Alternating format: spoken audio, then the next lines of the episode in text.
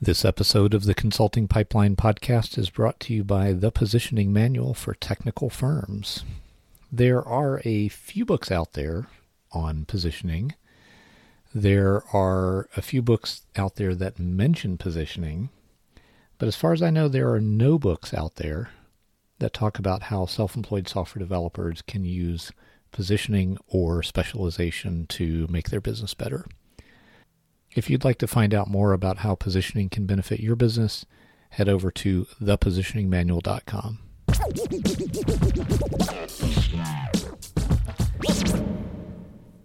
I'd like to talk publicly about something that has been frustrating me.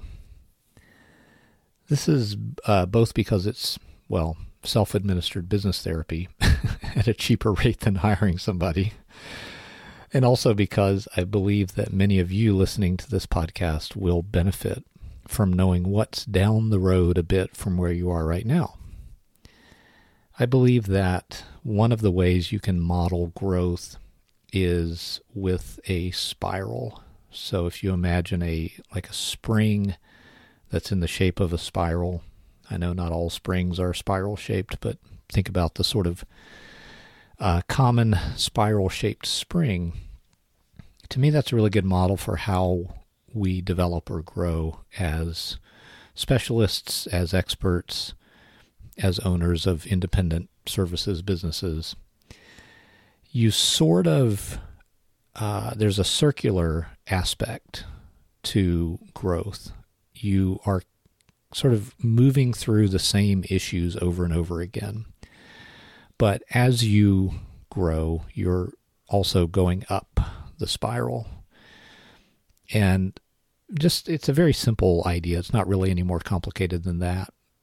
Someone else who's maybe further along in their their career or their progression of expertise, uh, further along than you are, may actually be dealing with a similar issue, just at a, a sort of different point in their uh, maturity as a business or as a as a professional or as an expert. And that's I think the value in sharing stuff like this is you know maybe you're further up the spiral than I am, maybe you're further down the spiral than I am, but there's a pretty good chance no matter where you are that we will both encounter similar types of issues just at different um, different levels of the the growth spiral. Also, I have to mention, I'm just increasingly intolerant of these uh, sort of one sided pictures of what success looks like. They're given such an inordinate signal boost by social media, but they don't really, I think, resemble actual life very much at all. Here's the TLDR dissatisfaction with your own level of expertise, skill, ability can be fuel that drives you forward. A good friend of mine recently gave me some helpful, very helpful, very on point feedback about a particular episode of the Consulting Pipeline podcast. That's episode 61, by the way, if you want to uh, hear, uh, you know, reference that, where I talked about, uh, I sort of challenged myself to explain specialization in 10 minutes. And that feedback sort of accelerated a period of dissatisfaction that I was already feeling so in a way, it was you know you could look at that as oh bad timing, um, but from another perspective, I think it's actually great timing. I don't know that it matters a lot, but what I'm feeling dissatisfied about is I have these two channels that I primarily use to disseminate insight and drive sales of my services and products. Those two channels are this podcast, uh, in a way, a sort of outgrowth of that, or not really an outgrowth, but another channel is podcast guesting, but I'll just refer to them as the same thing. And then the other channel is my email list. And so, where I'm feeling dissatisfied is how best to use those two channels. And then the secondary, the, the sort of other part of this twin dilemma is uh, I'm feeling a real need to make certain concepts that I talk about all the time, certain ideas, more clear, better defined, more crisp. It's going to benefit everybody if I do that. So it's not like I'm frustrated because um, someone needs to take out the trash and I don't want it to be me. I'm frustrated because I feel this gap, uh, what I'm going to refer to as the satisfaction gap between where I want to be and where I am in these in these two areas.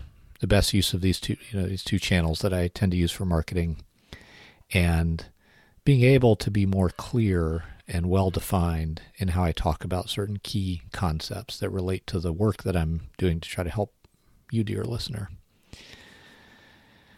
I'm an experiential learner. That means I part of the way I learn things is I do them and I choose to do certain things in public view, which means that when I make mistakes, they're very public.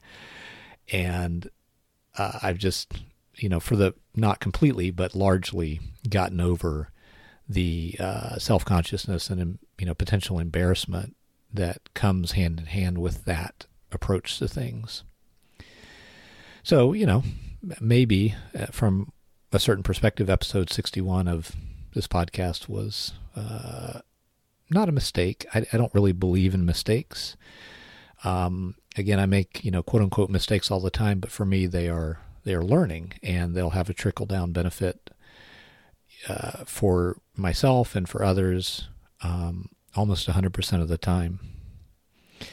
In this case, uh, what I did was I used a, a media podcasting that is very intolerant of any unclarity in expression to talk about something that I haven't yet done the work I need to do to make it more clear. So I sort of uh, fell victim to both of those things. And what it did was direct my attention and, and then, you know, having this sort of this person, uh, this friend of mine from the outside sort of join in and say, you need to look at that.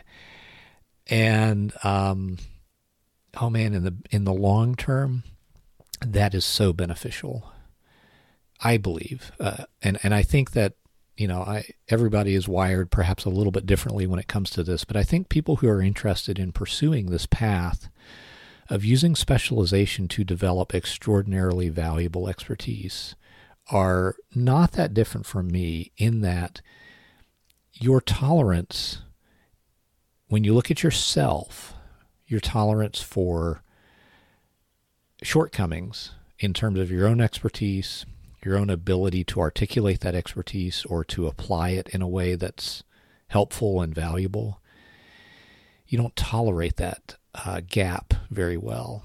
I certainly don't. It affects me emotionally. I get pissy. I get frustrated. I get grumpy. I should interview my wife right now. She would tell you that I'm not. I'm not exaggerating. I'm actually uh, cons- measurably, observably less fun to be around when I'm in this place. You can probably hear it in my voice. And you know what? It's okay. It's part of the journey. It is fuel that, uh, like, I mean, I guess it could be fuel that just makes me sort of angry and unhappy for a few days. But it doesn't have to be that. It can be fuel, it can be a form of potential energy that, if applied in the right way, urges me onward in the direction that I needed to go and in a way that fortifies something that was not as strong and as effective as I would like it to be in my business. And so, in that way, I'm actually very glad. Like, I, I, first of all, I'm always glad when anybody cares enough to give me feedback. Um, I really am. And you know the stuff that's not helpful I, eventually i can ignore or um, it, the stuff that's framed in a you know sort of unhelpful way i can maybe see the the diamond in the rough there and stuff you know what's best of all of course is stuff that comes from a, someone who cares and it's framed in a way that respects the the sort of fluidity of creative evolution. And now I feel like I'm just sort of waving my hands, but hopefully you get the point that all feedback is potentially helpful. And if the feedback initiates a period of feeling like, crap, man, I really wish what I was doing was even 1% better or 1% more clear or I you know maybe it's not just kind of a vague dissatisfaction about what you're doing but it's a specific focused sense that okay that could be better. Then I think that's a very good thing. So just to wrap this up briefly and reiterate I, I predict at some point if you're committed to this path as I am this path of developing exceptionally valuable expertise and doing it by specializing what you do, then I think I can almost guarantee that you're going to face a satisfaction gap at some point. And I hope if you do, you ride it out, and I hope that it ultimately benefits your business in the way that I'm already seeing it benefit mine.